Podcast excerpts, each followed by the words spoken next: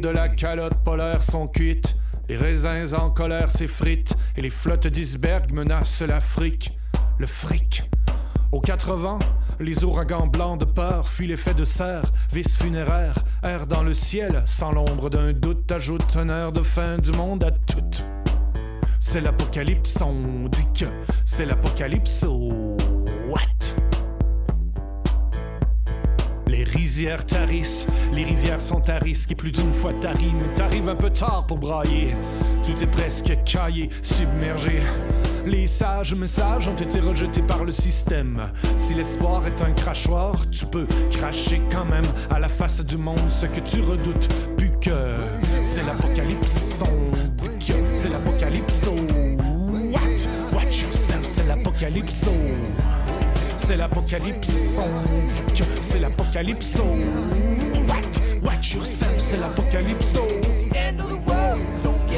Des malades en partance exhibent leur carcinome de circonstances en signe de reconnaissance sur la route des vacances. C'est insensé, ces essences de mercure. Cyanure part où aller, laisse-toi bercer par tes plaies acides et s'il te plaît décède ou décide. Je savais, je savais celle, c'est l'ultime jet de la cellule ultimatum de sa voix. C'est l'apocalypse, c'est l'apocalypse. oh. What? Watch yourself, c'est l'apocalypse.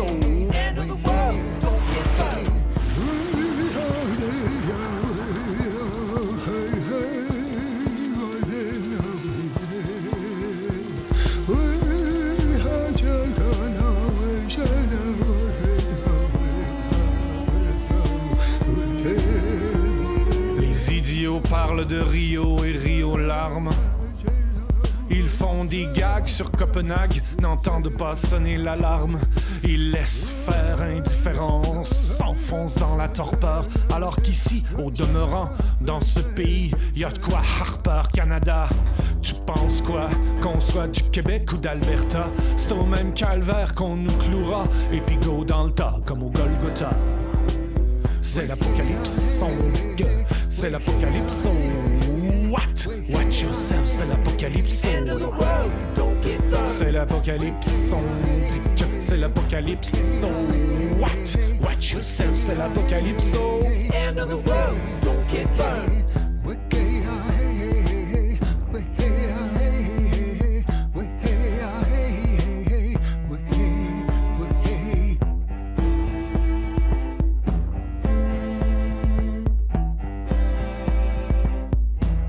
Bonjour à toutes et à tous. Bienvenue dans le podcast Slam Poésie. Je m'appelle Mel Buet et je vous emmène dans mon univers où les mots se mêlent et se côtoient pour s'affirmer en poésie dans un cadre où la nature, sous toutes ses formes, est omniprésente. Cette émission émerge de mon besoin de faire connaître le slam de poésie à un public plus large que celui qui se présente aux compétitions officielles. Je souhaite démocratiser la poésie en tant que telle dans tous les milieux comme ça a pu être le cas pour les générations précédentes. Ce mois-ci, mon invité est un homme qui possède une place toute particulière dans le milieu du slam. Je vous en dresse un portrait rapide et nous développerons tout au long du podcast. Il est un poète, slameur engagé, tant sur scène que sur l'autel. Il est un protecteur de la langue française, un amoureux de la nature. Il diffuse le slam poésie partout où il passe. J'en veux pour preuve qu'il y a 12 ans, il fondait la scène québécoise de slam. Aujourd'hui, il entame sa 13e année d'animation et d'organisation de la Ligue montréalaise, Slam Montréal, activement soutenue par sa femme, la merveilleuse Sabine, dont nous parlerons un peu tantôt. J'ai nommé notre grand Manitou des mots Ivy. Yeah. Allô Ivy, Bonjour. ça va? Oui, Je suis super heureuse de t'accueillir ici. ben voilà, moi aussi, je suis très heureux d'être là. T'as peur? Euh. Peut-être. Je ne sais pas, je j'analyse pas bien toutes mes émotions encore. Ça va bien se passer, t'inquiète pas. Oui. Alors comme je viens de le dire, tu es à l'origine du succès du slam au Québec parce que t'en es le père fondateur. Est-ce que tu peux expliquer à nos auditeurs comment t'es venue cette idée? Euh, père fondateur, c'est un peu fort. Ouais. Je dirais, en fait, euh, c'est une expérience que j'ai vécue en 2004 à Ottawa, nous pouvons vivre des expériences à Ottawa, je le confirme.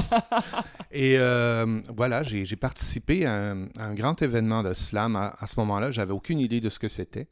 Mais bon, à cette époque-là, j'étais euh, de toute façon engagé dans la poésie et la musique, ce qui est mon métier depuis, euh, depuis trop longtemps.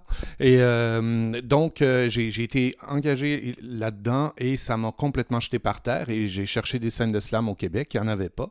Alors voilà, en, en l'espace de quelques temps, on m'a proposé d'animer une soirée de poésie dans un petit bar et je me suis dit, tiens, pourquoi pas le slam? Essayons ça. Et j'avais aucune idée qu'à ah, j'avais aucune idée à ce moment-là, en fait, que ça allait prendre de telles proportions, que ça allait, ça allait être le centre de ma vie. Et c'est ce qui est le cas, effectivement, depuis la fondation de la scène euh, à Montréal. Donc, euh, c'est une équipe, en fait, hein, la scène euh, dans laquelle il y a une ligue, qui est la Ligue québécoise de slam. Et le but, c'est, dans le fond, de créer des scènes de slam un peu partout au Québec et de s'affilier ensemble pour se retrouver et compétitionner à l'amiable, je te dirais. Donc, dans le but de répandre la poésie, bien sûr, à un plus grand nombre. Mais oui, puis ça fonctionne super bien. Il y a, il y a une équipe à Québec, une équipe euh, au Lac-Saint-Jean, si je ne dis pas de bêtises. Oui, oui, Lac-Saint-Jean, Saguenay, Rimouski, Sherbrooke, Gatineau. Et là, ben, en tout cas, c'est encore officieux, mais il y a une autre équipe qui va embarquer dans la, dans la bande euh, l'an prochain, ouais. Tu, tu, pourrais nous dire à peu près où Ouais, c'est dans l'Est. Yeah! yeah. Wow, c'est fou. Ben, ça s'étend relativement bien. Et, vite, et parce c'est un truc incroyable du Québec, c'est que c'est dix fois moins nombreux que la France, mais c'est un peu la même dynamique, dans le sens que dès qu'on met un feu quelque part, on allume un feu, il y a tout de suite des gens dans leur coin qui veulent aussi le feu et donc qui, qui, qui, qui l'allume et qui. Voilà. Et ce qui fait que, par exemple, dans le phénomène des boîtes à chansons, j'étais trop petit à l'époque, mais ce que j'ai lu, c'était incroyable. Il y en avait au-dessus de 200 au Québec, je pense, ou un ah truc énorme. Alors je me suis dit, mais pourquoi pas une scène de slam dans toutes les villes? Et, euh, voilà. Et, et, surtout, ben, dans le cadre du slam, euh, on, est, on est beaucoup plus proche que la France du slam, étant donné que c'est né à Chicago et que Mark Smith est toujours vivant. Donc, on a souvent des échanges avec lui. Et on a une position particulière aussi par rapport à l'anglais, justement. On est, plus, on est immergé dans un bassin anglophone depuis deux siècles. Donc, euh, on, a une, on a une façon un peu euh, métissée, je te dirais, de voir la poésie et de travailler avec elle, avec le langage. Donc, euh, mais l'amour de la langue française et le besoin de la faire entendre est toujours brûlant au Québec. Ah oui, ça c'est, on va en parler d'ailleurs tout à l'heure. Euh, euh, Donc ça se propage bien. Ouais. Mais justement, il faut passer, quand je dis on est très français, c'est qu'il faut passer par-dessus quand même le petit truc euh, très local et très valorisation locale. Et, et nous, en Bretagne, on fait pas comme les Parisiens. Puis nous, dans l'Est, on fait pas comme dans l'Ouest. Et puis nous, en Beauce. Et puis, bon, faut passer par-dessus ça là, pour faire comprendre qu'on est tous ensemble dans le même projet. Oui, parce que c'est vrai qu'ici, quand je vais en région, j'entends oui, mais Montréal, euh, c'est pas le Québec. Oui, mais ça en fait partie, peu importe. Euh, il ben faut s'accepter tous ben, C'est un peu comme euh, les gens en France qui disent Paris, c'est pas la France. Ah, je suis d'accord avec cette appellation. Tous les, les, Québécois qui vont en France me disent Je suis allé en France. J'ai dit Oui, t'es allé où? À Paris. Paris n'est pas la France. non, mais quelle ville fantastique. Je sais pas. Tout, est fantastique en France. Hein. Moi, j'ai, c'est vrai. J'ai un amour. Ben, comme tu sais, c'est toujours pour moi. C'est un bassin de culture. Hein. Ben, c'est, beau. Hein. C'est historique. C'est de là qu'on vient, culturellement. Oui, c'est vrai. Voilà. Ouais, puis moi d'autant plus, il n'y a pas si longtemps encore. oui, voilà encore, oui. Alors pour en revenir à la Ligue de Slam, je tiens à, le rappeler pour ceux qui le savent et à le dire pour ceux qui ne le savent pas encore. À Montréal, la Ligue s'appelle donc Slam Montréal, S-L-A-M-O-N-T-R-E-A-L. Et cette 13e saison, saison pardon, a lieu tous les deuxièmes lundis du mois au Vert Bouteille, au coin Mont-Royal et Delorimier. Oui, et juste pour préciser que c'est le nom en fait de, l'organisme et c'est aussi le nom de la scène, c'est l'équipe en fait. la, Ligue étant la Ligue québécoise de slam qui englobe les équipes. Donc on n'a pas de Ligue à Montréal, c'est la Ligue québécoise de slam. Donc, ah. qui regroupe, c'est un peu comme la Ligue nationale de hockey qui regroupe les villes. Donc, nous, c'est, on est une des villes de la Ligue. Ah, tu viens d'allumer quelque chose de nouveau chez moi. Oui, mais c'est pas grave. Il faut, faut, quand même le préciser. Donc, quand une scène naît, c'est une scène, c'est une ville et c'est une équipe qui intègre la Ligue. D'accord. Voilà. Ah, ah c'est beau. Oui, hein. Alors... Alors, en tout cas, chers auditeurs, ne vous inquiétez pas, tous les renseignements vont se trouver avec des liens euh, dans la description du podcast. Alors, Ivy, dis-moi, oui. Quel a été ton parcours avant d'être le prophète de la poésie qu'on connaît aujourd'hui? J'aime bien le mot prophète. hein. Ouais. Euh, un, un parcours atypique, un parcours très atypique. Euh, je te dirais que j'ai eu une crise d'adolescence euh, importante qui m'a mené à, placer l'art, notamment la musique, au centre de ma vie, mais justement dans une manière assez euh, engagée, sociétale et compagnie, punk, alternative, etc. Et puis, puis je suis retourné aux études, en fait. J'ai fait un retour aux études au début de ma vingtaine. J'avais, quitté l'é- l'école et donc j'ai poursuivi. Là, j'ai fait euh, un baccalauréat, euh, trois ans donc d'université en littérature, puis deux ans en maîtrise, la licence en poésie que j'ai pas complété. J'ai fait mes cours, mais j'ai pas complété parce qu'il faut rédiger un mémoire, puis j'avais la tête ailleurs. Donc en fait, là, je suis revenu à la musique à ce moment-là, au terme de mes études, et avec un duo, on a incendié les scènes alternatives du Québec. Et après, je suis déménagé à Montréal, en fait. C'est c'est vraiment là que ça commence. Pour moi, ben, en fait, ça avait commencé un peu avant. Puis euh, voilà, ben, j'avais à la fois l'écriture de la poésie et la, musique sur scène. Donc, euh, c'était deux trucs différents. Donc, la découverte du slam a un peu mélangé les choses, dans le sens que c'est vrai que le slam, il n'y a pas de musique. Mais avec le succès de Fabien Grand Corps Malade euh, en 2006 avec Midi 20, ça a tout à coup créé comme une impulsion pour un, un genre qui a voulu naître. Je te dirais le genre slam, qui est devenu en France plutôt de la musique urbaine, une espèce de rap soft, tu sais, qui est né avec tous les, gens qui ont suivi, qu'on connaît à chaque année. Il y a un victoire qui est décerné à la musique urbaine. Donc, euh, et, et, et- mais ça n'a pas tellement pogné dans le sens que ça, la, la- la gomme n'a pas pogné au Québec. Ouais. Et, euh, et ici, on n'a pas de, de trucs spéciaux pour le slam. Euh, c'est une question de nombre, peut-être, je sais pas. Mais il reste que. euh, voilà. Donc, c'est pour, pour en arriver. Donc, dans cet esprit-là, nous, on, a, on a ce qu'on appelle le spoken word. Il y a ça en France aussi. Ça faisait longtemps que moi, je côtoyais des Anglais qui faisaient du spoken word. Et c'était un peu mon but d'arriver. Au moment où j'ai découvert le slam, j'étais en train de travailler un album de spoken word qui est devenu un album de slam en guillemets, puisque le slam, c'est pas sur disque. Mais bon, Mhm. c'est de, ça a été classé comme ça et c'est sorti un an après Grand Corps Malade, à peu près, ce qui m'a donné tout à coup une visibilité incroyable et euh, qui m'a permis de, de, de, de- de- de propager la bonne nouvelle du slam et que très vite on a eu des équipes qui sont nées, tout ça. Et puis ben moi je faisais juste mon métier, c'est-à-dire des shows, puis de musique et tout ça. Puis euh, voilà. Pas sûr d'avoir été cohérent, mais bon. si tu l'es. Alors, mais dis-moi, la poésie pour toi, c'est quoi?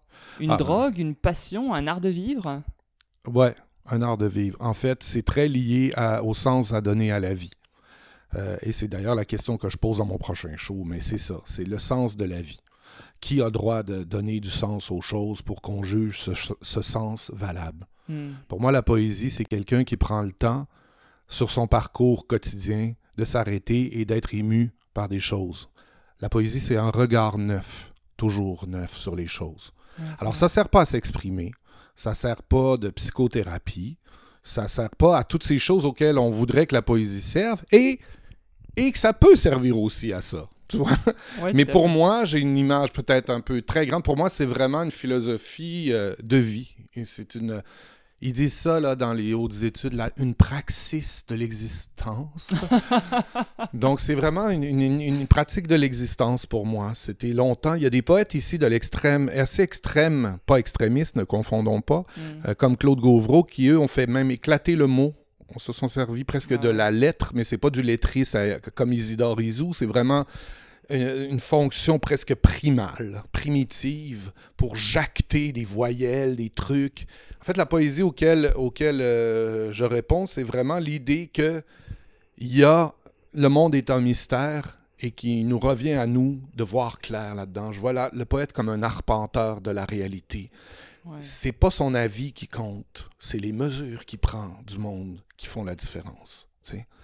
Et, euh, et c'est là, et c'est là que ça devient intéressant. La poésie, c'est pas un jugement, c'est vraiment voilà. Donc cette sensibilité poétique que je ne retrouve jamais à l'œuvre dans aucun domaine humain, sauf dans les arts. Et, et de temps en temps, on va dire ah mais lui c'est un vrai poète, tu vois. Mais il manque de poésie dans notre monde. C'est-à-dire Mhm. qu'il manque de cette sensibilité là, et que nous transposons dans le langage.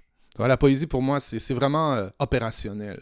C'est une, c'est une qualité fondamentale de notre utilisation de la langue. Tu vois, on n'utilise pas la langue simplement pour communiquer. Tout à fait. On l'utilise aussi pour approfondir les émotions humaines, pour approfondir l'âme humaine, on pourrait dire.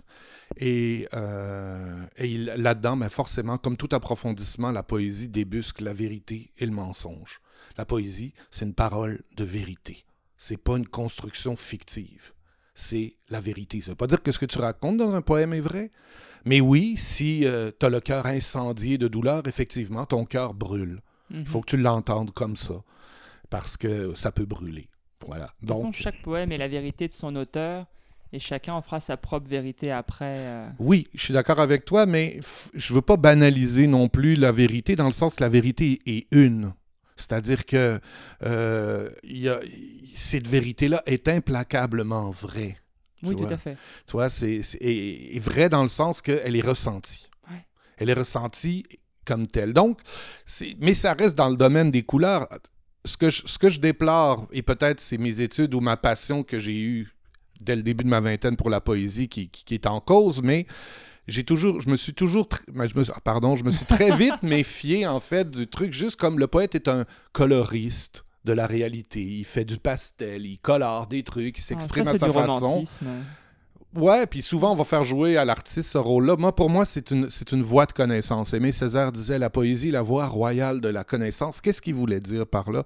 Et c'est ça que j'ai. euh, moi, c'est cette voie que j'ai suivie. C'est un peu pompeux, là, dire voie royale de la connaissance. C'est mort au roi, hein, vive le Parti communiste. Mais euh, Non, mais si on y réfléchit, c'est cohérent.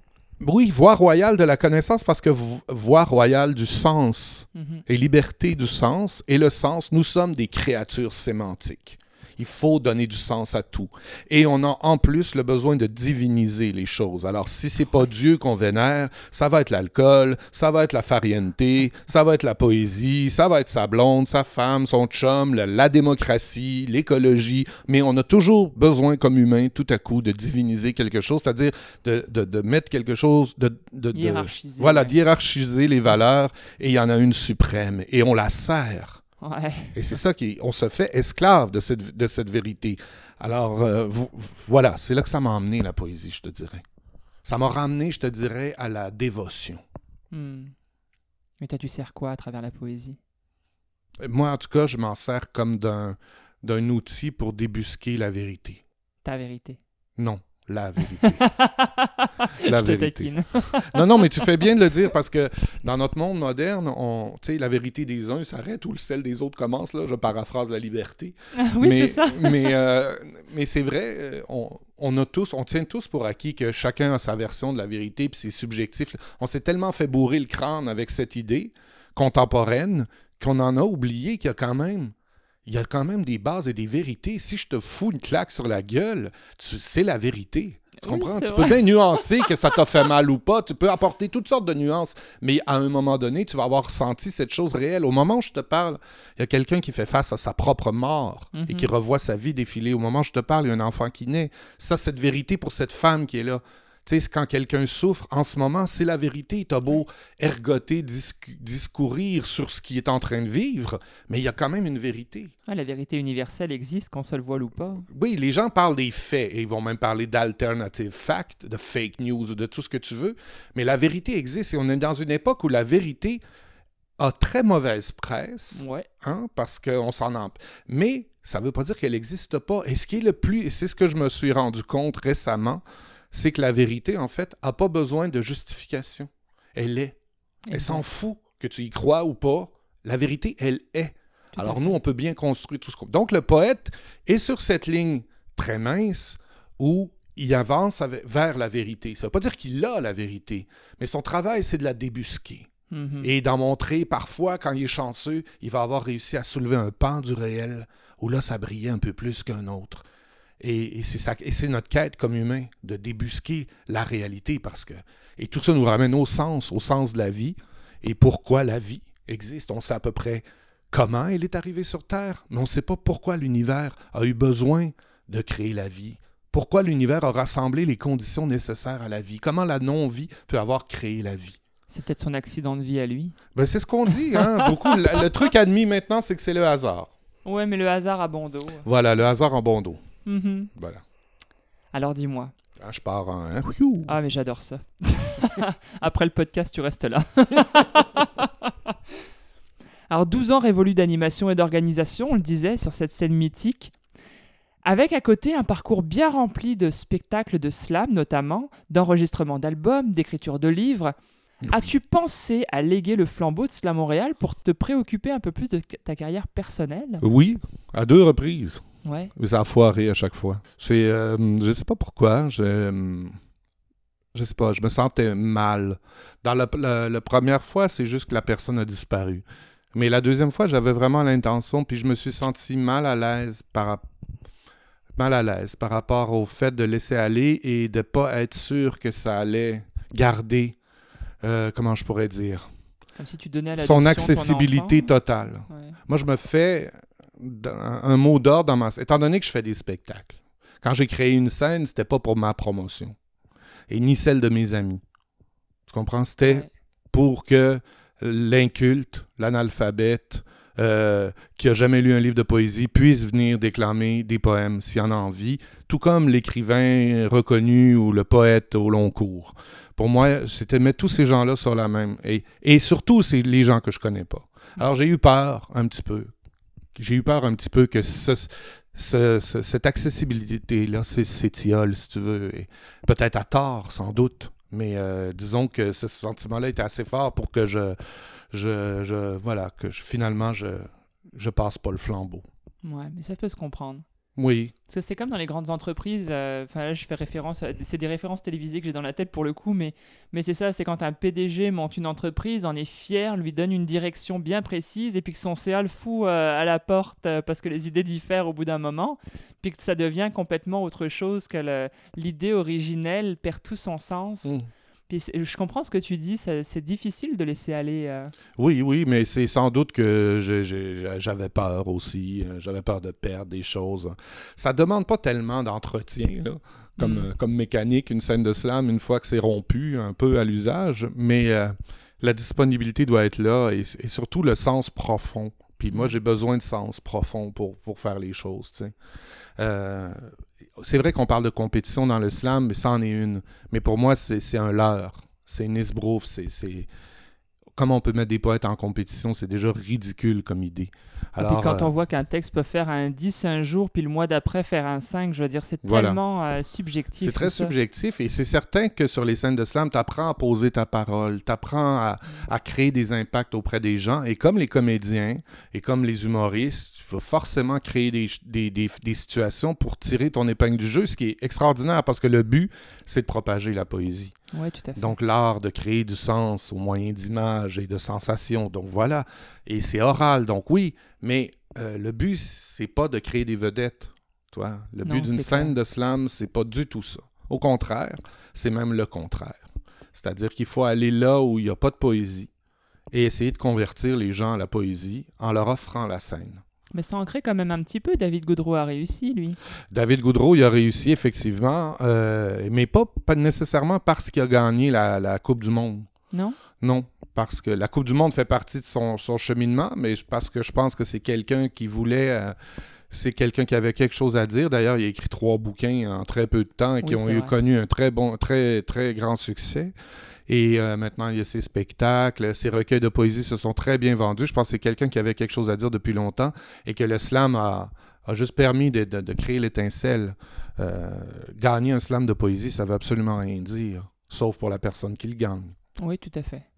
Parce que sinon, c'est c'est des gens qui connaissent pas vraiment la poésie qui votent, alors ça vaut quoi comme valeur poétique? Ça peut avoir une valeur en sens de c'est la réponse que me donnent les gens, et c'est sûr qu'on va s'enorgueillir de ça, mais c'est pas le but. Mhm. C'est pas le but. tu sais, j'ai- j'ai- Au début, moins aujourd'hui. Aujourd'hui, on respecte beaucoup plus le public sur la scène. Mais au début, à l'époque, à Montréal, euh, en 2006, c'était surtout des poètes qui étaient sur la scène et, on n'avait pas l'habitude comme ça de tendre la main au public général, de faire des efforts pour le public. tu sais. On lisait nos poèmes et c'est tout. Je dis pas que c'était mal. Les poèmes, de toute façon, sont extraordinaires. C'est pas ça la question. C'est juste que que le monde aime ça ou pas, c'était pas le but de la chose. On n'avait pas vraiment. Le slam, moi, en tout cas personnellement, moi qui est un artiste d'élite, dans le sens que euh, je m'en foutais à quelque part de faire partie du mainstream, Ouais. qui voulait changer les choses, un, un artiste engagé. C'est un peu pompeux encore une fois, mais ça m'a fait sortir de ça. Ça Ça m'a fait sortir, descendre de ma tour d'ivoire pour rencontrer les gens.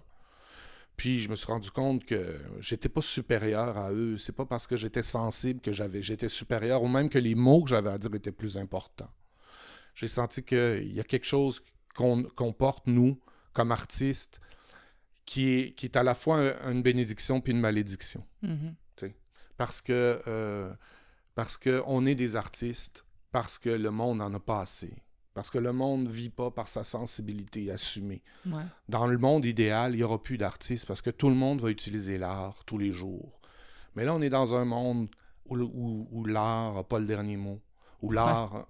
Voilà. L'art, juste pour parler de la musique euh, au Québec, euh, c'est-à-dire dans le monde culturel canadien, l'art, la culture génère beaucoup plus d'emplois que l'automobile. Ah ouais? Mais parle-moi du jour où on va investir 4 milliards dans l'art, alors qu'on a investi 4 milliards dans l'automobile en 2008.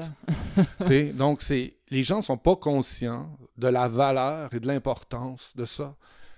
Comme à la Deuxième Guerre mondiale, dans les Trente Glorieuses, on avait décidé d'utiliser la culture, la scène, la littérature pour se dire plus jamais. Ben là, on a laissé tomber ça depuis 30 ans. On subventionne moins, ta, ta, ta. Le, le, le rapport artiste, travail et importance de la culture dans la vie de tous les jours a diminué. Je parle de parce que les gens qui ont fait la guerre disparaissent.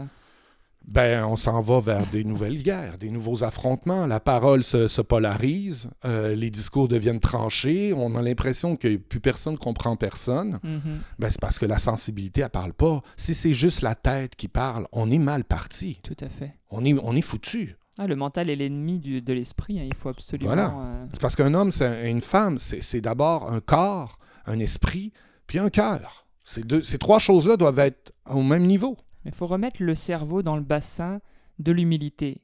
Peu importe d'où on vient, on n'est jamais assis que sur son cul, comme on dit. Voilà.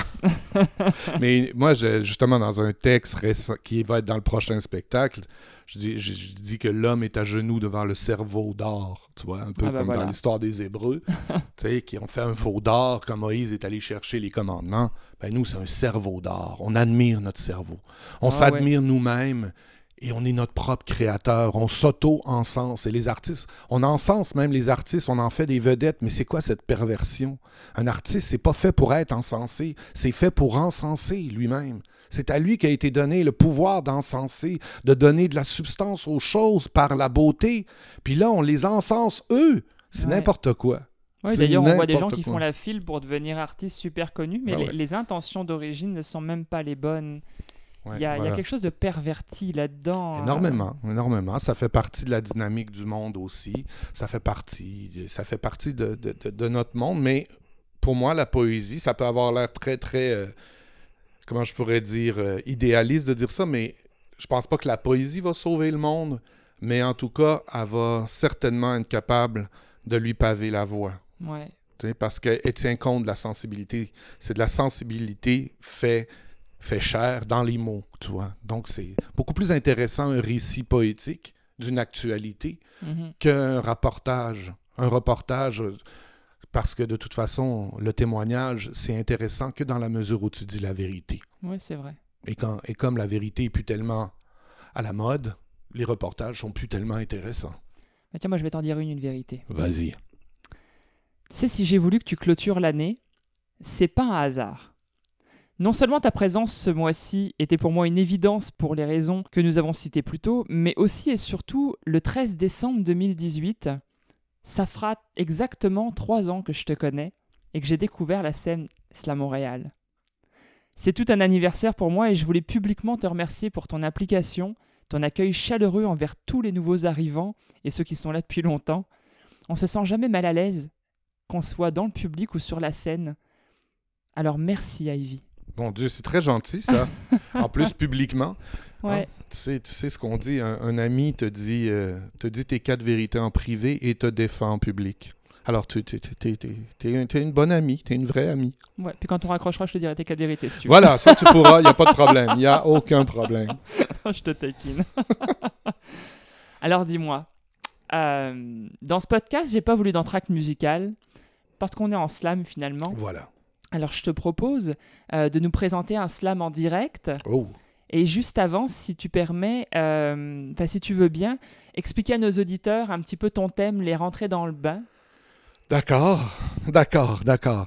Euh, ça va être un texte un peu singulier. C'est le texte qui clôture mon dernier disque et qui, dans le fond, était comme précurseur du prochain travail que je, là, je vais présenter. Donc, euh, c'est un texte qui s'appelle Qui, en fait, qui pose des questions et qui se ramène euh, un peu à ce qu'on a parlé, en fait, l'être. Des questions qui se ramènent à l'être et qui se ramènent aussi à la foi, à la, pas la croyance, mais la foi disons, plus grande, élargie, euh, dans, une réalité plus, plus grande que celle qu'on a, en fait. Après toi. Yaman. à qui appartient la chaleur, la fraîcheur, l'amour inconditionnel? Pour qui le ressac ou chaque spectacle de l'arc-en-ciel? Qui, d'un simple coup de filet, peut s'emparer des reflets sur l'eau? Qui peut me dire quand le sel fut mis dans nos sanglots? Qui laissa sa délicate marque sur les ailes des monarques? Qui a concocté la formule pour encoder les molécules? On dit que le soleil naquit de la force d'attraction. Alors dis-moi comment mon âme ne serait que le fruit de mon imagination car il est bien myope celui qui opte pour un monde au hasard réduit, bien sourd qui n'entend que bruit là où se répondent chants et symphonies.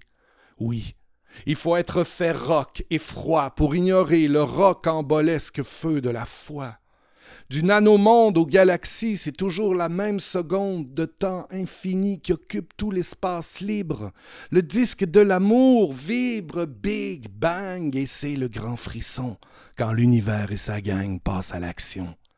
Ici, la gravité attire sans choisir. Là, les comètes de l'esprit embrasent le désir, éclairant au passage le cul du vilain, l'auréole du sage et celle du saint.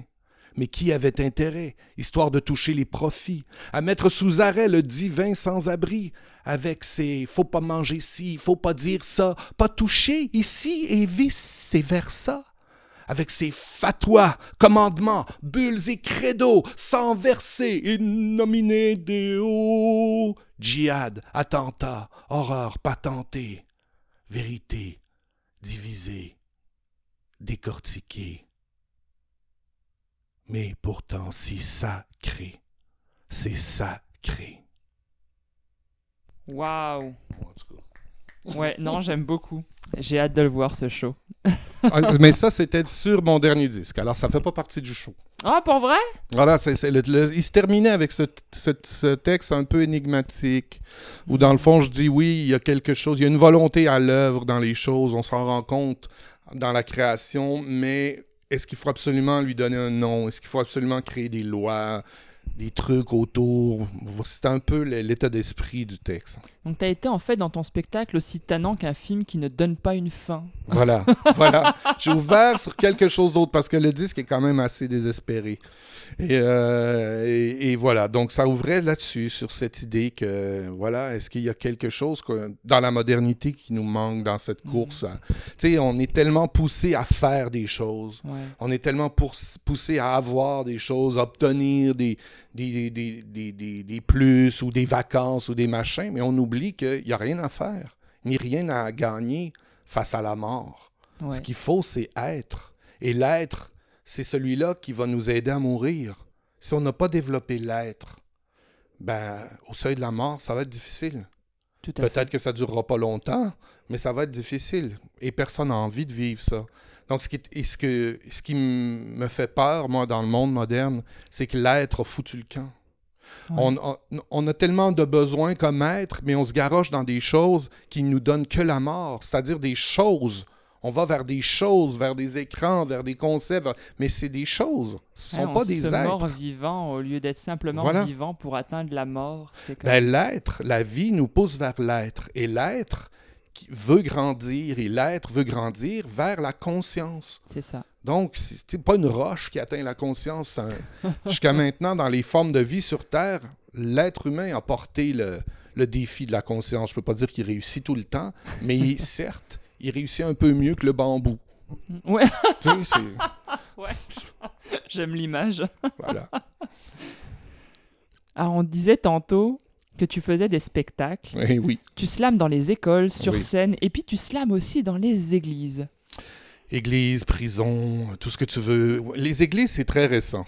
Tu peux nous expliquer ce choix? Oui.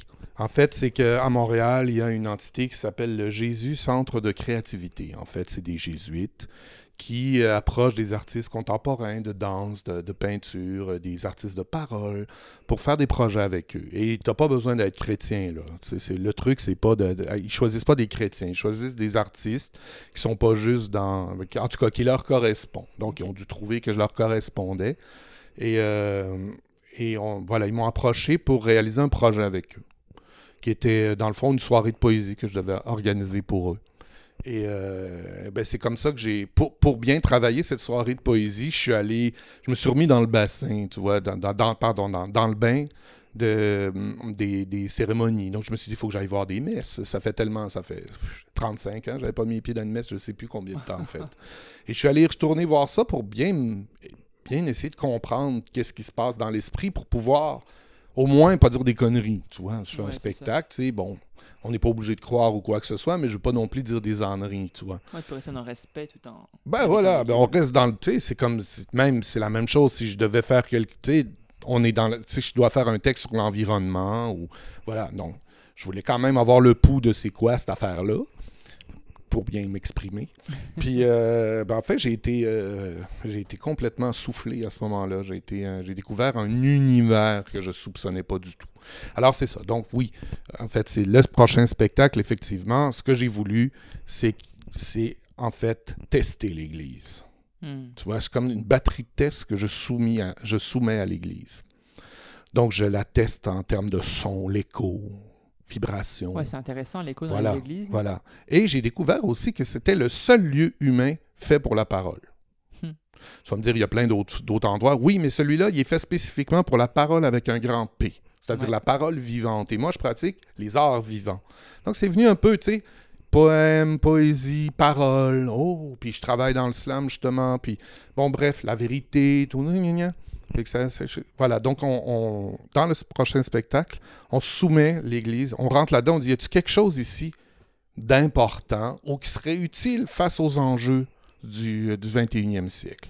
Les enjeux actuels, environnementaux. euh, est-ce qu'on peut, est-ce qu'on peut être sauvé? Je sais pas. Ouais. Qu'est-ce qui se passe? Y a-t-il de quoi? Ben, c'est comme ça. Donc, on, on teste l'Église. Mais Ouais. pour, pour bien la tester, il faut savoir ce qu'on va chercher aussi. Ouais, tout à fait. Puis Non, pour- c'est bien, ta, ta quête est, est comme cohérente du début à la fin. C'est une quête de sens. Ouais. C'est une quête de sens. Et puis, ben, c'est pour ça que je suis amené là-dedans. Mais je te dirais pas que je slame dans les églises. Dans le sens que là, c'est le projet qui, qui, est, euh, qui, est, qui, est, qui est orienté vers l'Église, en fait, Ouais. vers le christianisme. Pour plusieurs raisons, d'ailleurs très intéressantes. C'est la désaffection totale des, des églises aujourd'hui, par rapport à ce qui était il y a juste 30 ans, tu vois. Il n'y a Mhm. personne Ouais, qui va à l'église. Les églises. Et il y a encore beaucoup de gens qui croient, mais il n'y a personne qui va à l'église, en fait. L'église catholique a perdu beaucoup de, vernis. Bah, c'est que le Québec a une histoire forte avec Ouais. l'église aussi. Hein. Pas très drôle. Non c'est plus. ça. Puis très récente, notamment. Oui. euh, Oui, oui. Ils ont été virés élégamment euh, dans les années 60. Mais en fait, il ne faut pas oublier non plus que l'Église est quand même responsable de, de la création des hôpitaux et des écoles, ce qui est quand même pas si pire. Euh, ouais, je croyais que c'était Charlemagne, on m'aurait menti. mais- Sacré Charlemagne. hein. non, non, mais ce qui est intéressant, c'est vraiment qu'en en fait, on a une vision très étriquée puis à courte vue du phénomène. Moi, ce qui m'a intéressé, c'est le phénomène, en fait. Ouais. D'où ça vient, quand- quelle est la base de ça? Et ce qu'on voit, ce qu'on a aujourd'hui, le spectacle devant nous, par exemple, de la chrétienté, c'est très récent, là, ça, maximum deux siècles, là, on remonte Mm. en termes de rapports. Mais les rapports ça, ont plus de 2000 ans, là. Ouais, c'est clair. On a, on a deux- ben, plus non, mais on a bientôt 2000 ans, avec ça, un truc là. Voilà. Donc, bref, c'est un contexte de parole super intéressant. Puis, euh, dès que tu rentres dans une église, de toute façon, hein, oups, à coup, tu baisses le ton, t'es- tu sens que tu es ailleurs. Ah, puis la bienséance fait qu'on enlève le chapeau, Voilà. qu'on se tient. puis- Voilà. Mais tu sais, on, on reste, à on est à l'écoute. Alors, je me dis, waouh, c'est un bon moment pour, pour distiller de l'être. Ouais. Je me suis toujours dit que ce silence obligatoire dans les églises Bon, je pense que d'un point de vue très euh, factuel, il est dû à l'écho. ça serait vite le bazar.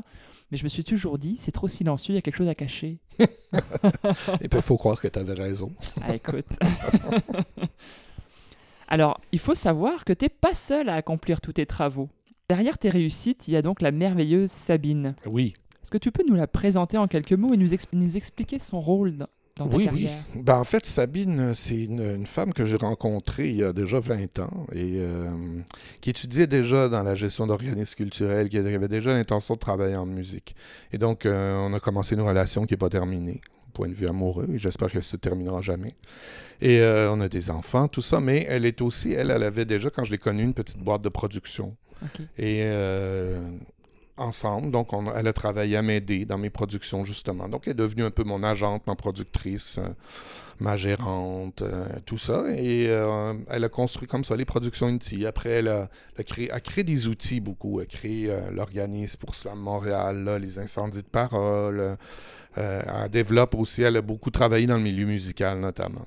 Donc là maintenant, on, réoriente nos choses avec un aspect pédagogique puis un aspect plus pratique aussi, euh, plus artistique, disons. Parce que dans le slam, il y a deux choses. hein.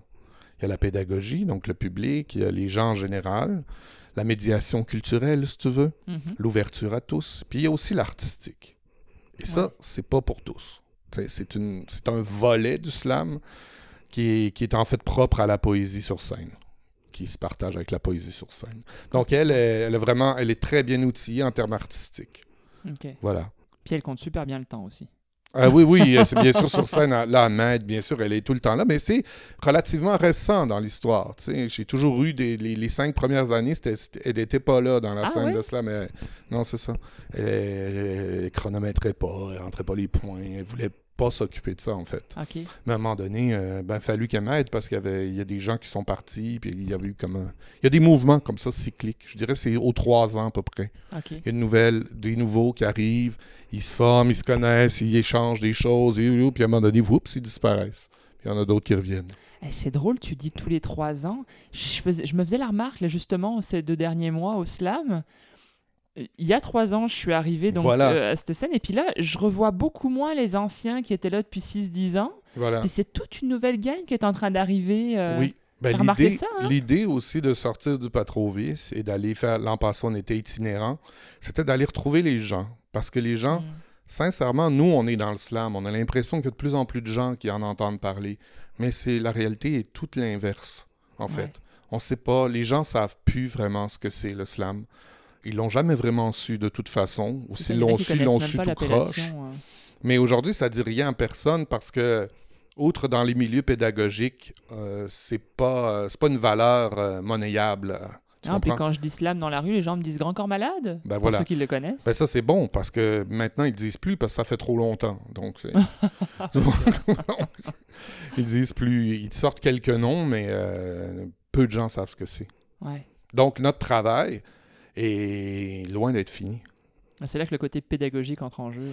Oui, ben pédagogique dans le sens que qu'est-ce que la poésie? Tu vois, quand je travaille en atelier avec des jeunes, ils se demandent comment faire un poème. Ben, je dis, Mm. tu qu'à utiliser ta poésie, c'est-à-dire ta façon d'assembler les mots pour créer, traduire tes sentiments, créer des sensations, tout ça. Ben non, moi, je suis pas poète, gna, gna, gna. Mais je dis, ben oui, tu es poète, tu utilises des figures de style, tu utilises des images. Tu n'es peut-être pas poète au sens du métier poète. Tu n'es peut-être pas une personne spécialisée dans la fabrication de poèmes. Mhm. Je suis d'accord avec toi. Mais t'as de la poésie. Peut-être de réflexion poétique que tu peux amener. Ben, t'as de la euh, poésie, tu sais. Si tu dis euh, je suis mort, euh, tu voilà, tu utilises des métaphores. mhm. Donc, déjà, tu utilises la poésie, c'est-à-dire un deuxième degré de langage. Donc, ce deuxième degré-là, il faut juste que tu le, tu le, tu l'amènes à ta main. Il faut que tu l'amènes à ta main. Et la meilleure façon pour ça, c'est de laisser sortir les mots et ensuite de travailler avec les mots comme un peintre travaillerait avec les couleurs. Ouais. Non pas de travailler avec les idées. Parce que les idées, déjà, tu pars en couille avec les idées. tu sais, c'est pas bon. Il n'y a pas de bons poèmes qui se font avec des idées. Non, c'est vrai. C'est, c'est, c'est, c'est de la merde, les C'est de idées. l'émotion en vrac. Là. C'est, la poésie, c'est, ça travaille avec les mots. Mm. Vraiment les mots. Et les mots sont des créatures absolument fascinantes. Donc, euh, ils ont une histoire. Chaque mot a une histoire. Ensuite, c'est selon le ton que tu vas donner, le contexte dans lequel tu vas l'utiliser. Ils peuvent changer. Et ils ont en soi aussi une, une vibration. Si je dis euh, autobus ou euh, tu sais, par terre, tu sais, c'est des mots qui ont déjà des réalités. Ouais. Les mots. Les mots, c'était. J'avoue, ça, c'est la première chose qui m'a fasciné dans, tout, dans, mon tout, euh, dans mon tout jeune âge. C'est vraiment les mots. Tout à fait. Je lisais le dictionnaire, j'étais fasciné. Dès que je découvrais un nouveau mot, je- ma réalité changeait. J'étais pas loin de la vérité parce que c'est ça qui se passe en fait. Quand tu vis des choses et que tu peux pas les nommer, oh là là, quelle horreur. Ouais. Bah, t'es vite dans une espèce de prison, euh, Oui. on dit. La poésie va donc te permettre aussi de trouver des façons de dire ce que tu as envie de dire, même quand tu n'as pas de vocabulaire. Exact. Alors, et c'est pour ça qu'en France, par exemple, pour, pour ne, ne citer que cet exemple-là, en France, on a beaucoup de vocabulaire. On l'apprend dès le tout jeune âge. Et une articulation de la pensée. On a beaucoup moins besoin d'avoir recours à la poésie. Même qu'un poète, c'est un peu mal vu, c'est pas sérieux. Tandis que nous, au Québec, tout le monde est poète. Tout le monde utilise des métaphores partout. Même les profs, tout le temps, on est toujours en train de faire des métaphores, des approximations euh, poétiques pour dire ce qu'on a à dire. Tu vois? en- Et, et voilà. Donc, des peuples qui maîtrisent moins le vocabulaire ont peut-être plus besoin de recourir aux stratégies poétiques pour cibler les choses. Et c'est ce qui est intéressant d'être au Québec. Travailler mieux, je te dirais, la l'aspect poétique du langage. Hmm. Encore faut-il pas avoir peur des mots. Parce que, C'est vrai. comme je le dis, un virage, ça se négocie. C'est bon. Alors depuis tantôt, on parle de slam, de poésie, de scène, mais tout ceci rassemble des mots qui veulent dire quelque chose, c'est ce qu'on était en train de dire. Voilà. Donc tu es un poète engagé, tu as toujours quelque chose de pertinent et d'actuel à faire entendre, même si tu ne fais pas toujours l'unanimité. Ah non? C'est l'adage des personnes engagées en général, hein, faut pas s'inquiéter. Alors nous avons tous les deux beaucoup de choses en commun Ben dans oui. nos engagements. Et tu nous parles de langue française, de nature indispensable, d'obsolescence programmée, d'océans plastifiés. Est-ce que tu peux nous en dire plus sur ces sujets qui sont plus que jamais au sommet de l'actualité? Tu parles par exemple de l'environnement? Oh On a marché samedi dernier. hein. Ah oui, ah, d'accord. non, mais tu sais, moi, j'ai grandi dans l'environnement, si je peux dire. Mes parents Ouais. ont fait un retour à la terre. Alors, euh, toute mon enfance, je l'ai passé euh, hors, de la- hors du consumérisme. C'est-à-dire qu'on ne faisait pas d'achat, on, on produisait nous-mêmes notre pain, nos machins. On a, mes parents ont tout quitté. mon- ma mère et son, beau, son second mari, on a tout quitté pour aller en campagne. Ils connaissaient pas vraiment les usages de la campagne. Donc, ça a été, ça a été une période, à ma, à la- je l'appelle souvent ma période à la Émile Zola, parce que son retour, hein, c'est pas très facile. Et donc, j'ai été conscientisé à ça très jeune Hmm. à telle enseigne que j'ai jamais même su trop comment m'intégrer dans, dans le système actuel. Et euh, bon, j'ai fini par y arriver, notamment parce que j'ai eu un enfant jeune, ça m'a permis de, de faire des sacrifices, sinon j'en aurais pas fait. Donc, euh, mais oui, euh, ça fait longtemps que la Terre crie, ça fait longtemps qu'on est égaré, ça fait longtemps que l'ère industrielle a commencé, ça fait deux siècles, c'est c'est toute, toute cette espèce de pensée depuis la Renaissance qui a remis à l'homme le pouvoir qu'elle avait mis à Dieu. C'est toute cette idée que par la raison, on peut arriver nous-mêmes avec, avec des préoccupations sous son plus beau visage humaniste et son plus laid visage capitaliste. Mais c'est tout ce monde qui est venu disloquer l'ancien monde, qui avait acquis, comme disait Marx d'ailleurs, qui a acquis ses libertés individu- et de caste aussi, chèrement acquises au cours des siècles. Les, les, les menuisiers, euh, les, paysans, tout le monde se battait avec des supports depuis mille ans pour gagner des petites libertés. On a enlevé le droit de cuissage. On a, on a travaillé tout ça. Et tout ça a été anéanti Ouais. sous la bannière, je te dirais, d'un mot, un seul mot, qui s'appelle liberté. Hmm. Liberté du commerce. Liberté des échanges. Et ça, c'est venu anéantir en deux siècles. Et puis ça s'est accéléré. C'est venu anéantir tout ce qui avait été construit avant. Parce que tout le monde, évidemment, rêve d'avoir une vie merveilleuse, entourée de confort. Et, et tu vois, et, et voilà, on veut être libre. On veut être libre. Mm. Mais il ne faut pas oublier que dans la tradition chrétienne, celui qui veut être libre, c'est celui qui sert le mal.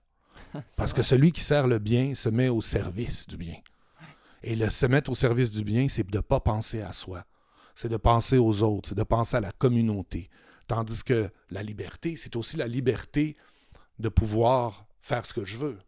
Tu comprends? C'est ça la liberté du commerce. Elle se fait au détriment des autres. Je dis pas que commercer, c'est mal. Ça serait facile de diaboliser le commerce. Mais je fais juste une équation entre cette pensée qui était la pensée scolastique médiévale qui s'est transformée avec la Renaissance et qu'aujourd'hui on célèbre dans tous les cursus scolaires. La Renaissance est le moment incroyable où l'humanité en Occident acquiert les Lumières.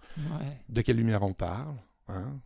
Et, voilà. Donc, il y, a, évidemment un paquet de choses merveilleuses qui sont arrivées, qui ont découlé de la Renaissance. Mais tout ce que je veux dire, c'est que c'est normal aujourd'hui qu'on en soit où on en est. Dans le sens que euh, les Indiens, il y a deux siècles, représentaient aussi la nature. Euh, une autre philosophie, une autre façon de penser. On voit ce qui est arrivé avec les Indiens. Euh, bon, heureusement, euh, en, qui, sont toujours là pour nous rappeler les choses. Et, il y a d'ailleurs un chef indien qui avait écrit que l'artiste est l'Indien du monde blanc. Je trouvais ça super intéressant comme truc. Mais ce que je veux dire, c'est que c'est en. Voilà. Et c'est normal qu'on se fout de la nature parce que on a laissé d'autres personnes s'emparer des terres dans les productions, puis on s'est asservi au capital, on s'est soumis au travail, on s'est soumis au travail insensé. Oui, puis dans notre, dans notre habitude de, créer des hiérarchies, on s'est hiérarchisé par rapport à la nature. Et ça, c'est quand même fou de penser qu'on marche dessus. Mais ça, tu vois, à la limite, c'est pas grave. Parce que même dans le premier temple, là, on, remonte encore plus loin à 12 000 ans. Hein. On remonte mm. même plus avec la création des villes qui ont, qui ont enfanté. Il y a un temple euh, en Turquie qui a 12 000 ans. Et qui est un peu là où on a retrouvé les plus vieux grains de blé, d'ailleurs, aussi. Donc, il semble que ce soit pas l'agriculture qui a entraîné la religion, la sédentarisation, mais bien la religion qui a entraîné la, sédentarisation. En tout cas, bref, peu importe, là, je me, je me, je me perds un peu, mais, mais ce que je veux dire, c'est que c'est tout c'est normal que l'homme se voit au-dessus, mais ça ne veut pas dire que parce qu'il est au-dessus, il a le droit de faire ce qu'il veut. Oui, tout à fait. Et s'il se pense au-dessus, c'est ça. Voyons comment il, administre tout ça. Mais en fait, ce que je veux dire, c'est que c'est normal. À l'époque de Zola, les gens droguaient leurs enfants à l'absinthe euh, ou euh, ils les endormaient à l'éther pour aller travailler 16 heures par jour ou 18 heures par jour. Ils droguaient leurs enfants. Bon, on a fait des lois pour les enfants, mais bon, aujourd'hui, encore des enfants qui souffrent. C'est normal aujourd'hui qu'on en soit là. Et le plus aberrant, c'est qu'on a beau multiplier toutes les interventions possibles. Euh, une auto pollue dix fois moins qu'elle polluée il y a 20 ans. Euh, on ramasse nos déchets, alors que moi, j'ai grandi dans un monde où on les jetait n'importe où. et, puis, ça s'empire. Aujourd'hui, malgré tous les, efforts qui, sont, qui ont été faits pour restreindre la pollution, chaque individu pollue globalement quatre fois plus qu'en 1960. Mais il consomme aussi beaucoup plus. Voilà, il consomme plus. Et, et, d'un autre côté, voilà, puis on a été, évidemment, le système est revenu au début des années 80 avec le néolibéralisme. Ça pouvait que retomber là, ça pouvait que retourner dans, le, dans le désastre. Et puis, ben, aujourd'hui, il y a une perte de repères forcément.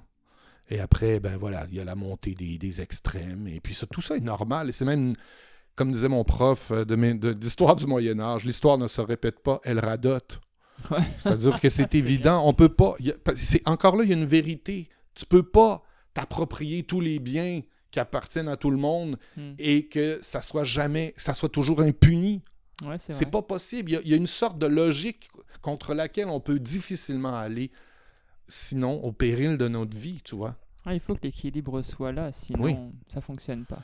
Ben, tout le moins, il faut qu'on se soucie les uns des autres. Il mhm. faut qu'on prenne soin les uns des autres. C'est, le... On nous a dit ça il y a 2000 ans. Prenez soin les uns des autres. On nous a donné juste deux commandements. Juste prendre soin les uns des autres. Et c'est, dans un monde chrétien qu'on a commis aussi des choses terribles. On a fait des grandes choses, mais des choses terribles. Donc aujourd'hui, quelle est la solution? Militer pour, contre la pollution? Eh bien sûr, bien sûr. On est tous pour qu'on pollue moins. Mais comment faire? Hmm. se soucier les uns des autres et pas uniquement de ses proches ou des gens qu'on connaît. Voilà. Parce que c'est facile quand tu es, étudiant. Moi, quand j'étais étudiant, j'étais à gauche. Forcément, je gueulais contre le capitalisme. Ah c'est facile d'être à gauche à 20 ans. C'est facile d'être à droite à 50. Oui, c'est très bien dit. voilà. Donc, je me méfie toujours des. des, Même quand j'étais plus jeune, je me, je me méfiais des, des, choses trop simples, trop mm. faciles, trop, trop évidentes. Donc, je sais pas, mais en tout cas, ça fait longtemps qu'on le dit, qu'on va dans un mur. Et on va y aller, d'après moi. Ah bah, de toute façon, on fonce dedans, oui, oui. Après, Maintenant, je pense que le, le, le, Moi, je suis en mode c'est encore de l'amortir. Hein. Moi, je suis en mode arche. Arche. oui, je conseille aux gens de se faire des arches créer des lieux pour que les gens se réfugient. Parce que, voilà. Et c'est marrant que tu dises ça. Alors, les riches qui confidence pour hein. confidence, moi je dis à mes enfants, je, je regarde leurs bulletins, c'est le moment des bulletins en ce moment, euh, on les reçoit, et je leur dis, peu importe tes notes, moi ce qui m'intéresse, c'est que tu saches te nourrir en forêt, que tu saches monter une. Euh, survivre dans la nature. Parce que le jour où il y a un cataclysme, tu auras beau savoir écrire n'importe quelle conjugaison, ça, te, ça ne t'aidera pas à survivre dans la nature. Mhm. Et c'est fou, hein, mais je suis là-dessus depuis quelques mois et j'y tiens mordicus. Et au Mais moi- printemps, là, parce que l'hiver me fait Oui. peur, mais au printemps, je, je pense que je les emmène euh, dans, en pleine nature euh, pour un cours de survie. Je veux, je veux que ça leur reste et que quand ils seront plus grands, si c'est pas eux que ça arrivera, ce sera leurs enfants. C'est une bonne idée. Mais moi, j'ai grandi dans un monde, justement, qui- dans, dans une famille qui s'est retranchée de la société Mhm. et qui a voulu vivre en autarcie. Et euh, on peut pas faire ça. Dans le sens qu'on peut pas vivre en dehors du sort commun. Ah, moi, je les emmène faire des stages. Mais on hein, peut... Non, non, mais je parle pas pour toi. Je parle pas pour toi, mais quand je parle d'arche, je veux pas dire de trucs fermés. Non, Je jamais. veux dire de lieux pour pouvoir survivre. Tout à fait. Parce que ça peut venir plus vite qu'on pense. Oh oui. Mais ce que, ce que j'apprécie au Québec, alors quand je suis arrivé en 2014, on, on m'en a tout de suite parlé euh, de la crise du verglas. Et euh, tout le monde me disait effectivement cette solidarité qui était entre les gens, personne ne se laissait tomber, se mourir de froid ou de faim, je veux dire. Et, et- et c'est drôle parce qu'aujourd'hui, je me dis mince, euh, je ne le vois pas tant que ça, cette solidarité. C'est comme si elle était partie avec la crise du verglas et qu'il leur fallait une pour que le monde se redise Ah, ça y est, on peut de nouveau s'entraider. Mais c'est pas interdit au quotidien. On n'est pas obligé de vivre des atrocités pour être copains. Je veux dire. euh, Tu viens de répondre à la, la question. Oui, on a besoin de vivre des choses difficiles pour pouvoir manifester l'amour. mm. Parce qu'au quotidien, on le manifeste pas. Au quotidien, on s'y intéresse pas. Et c'est parce que le système qu'on a créé, qu'on accepte qu'il soit là, parce que c'est tout le monde ensemble qui avons créé ça. hein. Ouais. Et, et dans ce, et dans cette création, euh, pas dire son mot, c'est pas une excuse. Non, c'est clair. Donc, dans ce système, euh, forcément, euh, il faut, il faut, euh, on est tous coupables d'une certaine façon, mais il, il faut se lever aussi pour dénoncer ce qui va pas. Mais je de plus en plus, là, c'est marrant parce que c'est pas du tout ce que je fais depuis quelques années, mais de plus en plus, je me dis, il faut pas qu'on arrête le monde d'aller dans le mur, il faut aller vers ce mur pour justement cette solidarité, cette conscience reprenne sa place. Et c'est là euh, que tout prendra son sens, que les mots auront un vrai impact et Voilà. que le- les, les gestes se poseront aux bons endroits. Tout à fait. C'est ah, puissant. C'est qu'on n'est pas, on n'a pas créé le monde. Tu vois, on, Non, en c'est est, vrai. on, on- on vient à la suite d'une évolution de la vie, on vient à la suite, on mais on se comporte comme si on l'avait créé. Et, fou. et les solutions qu'on propose, c'est des solutions à la pièce. Mm. Et, et- et en ce moment, le, le problème, c'est pas un, un problème global de, de désorientation et de perte de sens. On va pas répondre à la pièce, ça marchera pas. C'est impossible, on n'y arrivera pas. Il faut changer la donne fondamentale. Mm. C'est-à-dire, la politique ne doit plus être le lieu des psychopathes ou des gens qui n'ont pas géré leurs émotions pour parler à, à des fous qui, sont, qui trouvent dans la colère et l'indignation des valeurs. Non, il faut que ce soit des gens calmes, qui maîtrisent, qui maîtrisent leur, leur, leur- leur sensibilité, c'est-à-dire qui sont en contrôle d'eux-mêmes et qui parlent aux parties les plus calmes de l'être et qui parlent à des gens pacifiés, je dirais. Ouais. C'est- Faut, ça prendrait une, une politique menée par des pacifiques pour des pacifiés. Et non pas une politique de gens indignés qui votent parce qu'on les, on les excite, puis après, on, a- on attend quoi? Ouais, c'est la politique de l'addiction. hein. Ben, c'est, on attend, c'est donc, on essaie à l'espèce de, de. On vient de la vie, on dirait qu'on essaie de ré- régenter la vie. On n'y arrivera pas. C'est pas nous les, les, les, les dieux de la vie. C'est pas nous. Exact. Nous, on en est. Au mieux, on est les gardiens du pâturage. Ouais. Mais c'est tout. C'est vrai. Alors je vais maintenant te poser une question qui est un de mes classiques, mais qui sans doute peut être un piège pour toi, là je dois l'avouer. Mais je tenais à respecter la tradition, quoi, coûte que coûte. Est-ce qu'il y a parmi les slammeurs anciens ou nouveaux que tu connais un coup de cœur que tu aimerais nous partager? Ah oui, mais bon Dieu, plusieurs. Ah ouais, mais là il en faut qu'un. Un seul, Ouais, oh mon Dieu, mais c'est triste pour les autres. J'en ai, j'en ai tellement eu dans ma vie. Euh, j'ai, oh, ok, un, un, un coup de cœur. Mon Dieu. C'est pour faire un coup de pub à, à quelqu'un. là. Euh, mon plus gros coup de te- J'avoue que euh, Oda a été. Mais Oda, elle a déjà été le coup de cœur d'Antoine. Oh, il me l'a volé. Pas le droit. Bon, mais j'ai non, mais j'ai sérieusement, j'ai beaucoup, beaucoup de coups de cœur.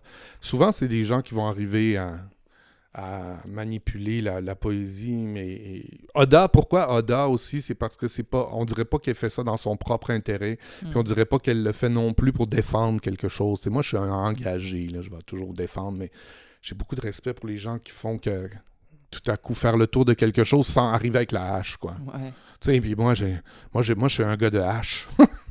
Donc, euh, je, je l'aime bien, mais à l'époque, il y a dix ans, il y, a- il y avait Marjolaine Beauchamp qui était extraordinaire, euh, euh, mais elle n'a pas besoin de pub. euh. mais euh, récemment, Nini Marcel, j'ai trouvé. euh, je, Oui. je la connaissais pas du tout, j'ai trouvé ça incroyable, ce qu'elle faisait. C'est une belle étincelle du moment. Hein. oui, oui, il y a des. voilà. Tu sais, quand on entend un. En fait, c'est la poésie qui est la grande gagnante, toujours. C'est quand, quand des gens qui ont jamais entendu. Moi, pour moi, le public, c'est mon coup de cœur permanent. Déjà qu'ils soient là un lundi soir et, et de voir ces gens tout à coup qui. Tu sais, parce que moi, je dois choisir des juges. Alors, Ouais. souvent, je me confronte à, à des gens qui sont jamais venus dans le slam de poésie, qui savent pas ce que c'est, et je dois leur expliquer leur rôle.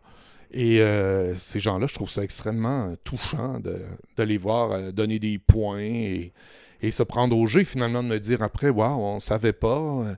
Ces gens-là, je te dirais que c'est mon coup de cœur, c'est le public, moi, en fait. Waouh. Ouais, c'est c'est- c'est ces humains qui se retrouvent D'ailleurs, il faut les remercier avec un M majuscule parce que en trois ans que je viens à cette ligue de slam, je pense que c'est deux fois que j'ai vu la salle pas pleine. Ah oui, ben non, en général, c'est assez plein. dingue, hein. Oui, c'est assez plein. Et euh, pour moi, ce qui importe aussi, c'est que le travail est difficile, c'est qu'il faut que ça se renouvelle. Oui, puis c'est rarement Voilà. les mêmes gens dans la salle. Ouais, ouais, voilà. Hormis les slammers où il y a Voilà. toujours des cycles euh, réels, Mais, mais, j'ai remarqué que tant, tant qu'il y a des nouvelles personnes qui s'inscrivent, elles vont amener des nouvelles personnes Oui, aussi tout à fait. autour. Donc c'est ça, c'est bien, ça, ça amène des gens nouveaux qui tout, à coup euh, découvrent, comme là, tu vois, là, au dernier slam, il y avait euh, Maude qui venait de Gatineau, toute sa famille était là, c'était drôle. Ils sont venus de Gatineau pour l'en- l'entendre. oui, c'est vrai, Faire il y avait toute une poème. tablée Ben à ouais. mode, ouais. T'es comme, waouh, c'est incroyable. Il y a des gens qui prennent ça au sérieux, ils pensent que c'est genre Star Academy ou je sais pas quoi. Oh merde. Alors je sais pas pour ici, mais la référence française. Ah non, c'est la même référence ici. hein. Non, mais c'est parce que c'est vrai qu'au départ, on peut se dire, ben c'est quoi ça, une compétition de poésie? C'est... Moi, des gens me disent, ah, la compétition. J'aime pas ça quand les gens parlent comme ça. Non. C'est- J'aime pas ça parce que c'est pas la compétition. tu sais. Il y en a qui me disent la compète. C'est pas la compète, mon pote. On en parlait avec Louis euh, la- la- le mois dernier. On, on a, on a préféré appeler ça une joute amicale. Ben, en fait, c'est un slam de poésie, c'est ça, la réalité. C'est un slam de poésie. En anglais, le slam, ça dit tout ce que c'est. C'est, l'exercice sportif. C'est un slam de poésie, c'est-à-dire qu'on met la poésie en jeu. Mais le monde, on, on dirait que le slam, pour lui, c'est l'état de cette poésie-là. Comme on va parler d'un poème, d'une prose, euh, d'un alexandrin, pour lui, le slam, c'est une- un art d'écrire une forme de poésie. Je sais. Alors du coup, c'est horrible parce que Mais ça, c'est. on a du mal à expliquer que venir à un slam, c'est venir à cette fameuse euh, joute euh, poétique. Ben oui, au début, ça a été très dur de s'adapter à ce nouveau vocabulaire apporté, notamment popularisé par Grand Corps Malade. Mhm. Qu'on fait un slam, c'est-à-dire qu'on dit un poème oral. Euh, nous, ça a été difficile parce qu'on n'était pas du tout là-dedans. On était plus dans le monde euh, anglo-saxon. C'était clair, tu sais, en, en monde anglo-saxon, c'est des slam poètes. Ouais, C'est des poètes qui viennent participer à un slam.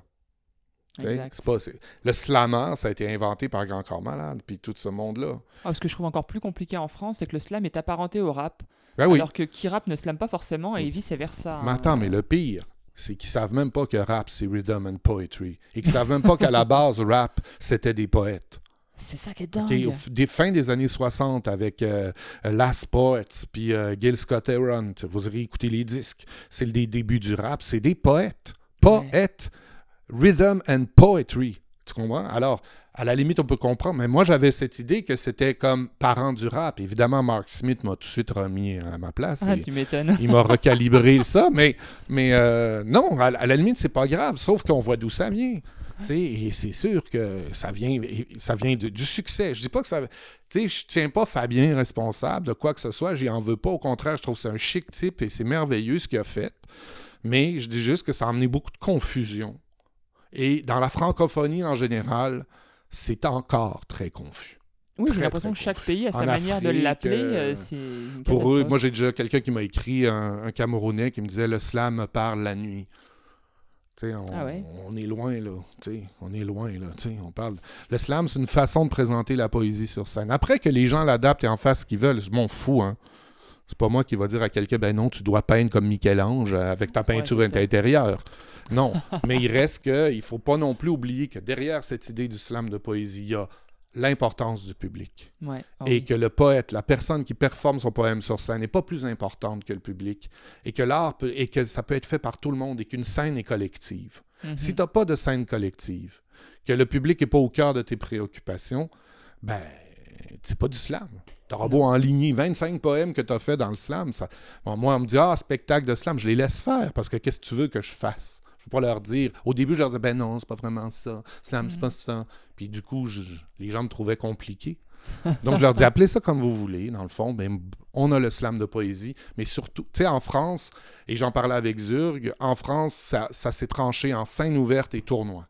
Ouais. Ben, on Oui, est c'est n'importe quoi. Moi, personnellement, bon, je suis peut-être trop vieux, mais je trouve ça n'importe quoi.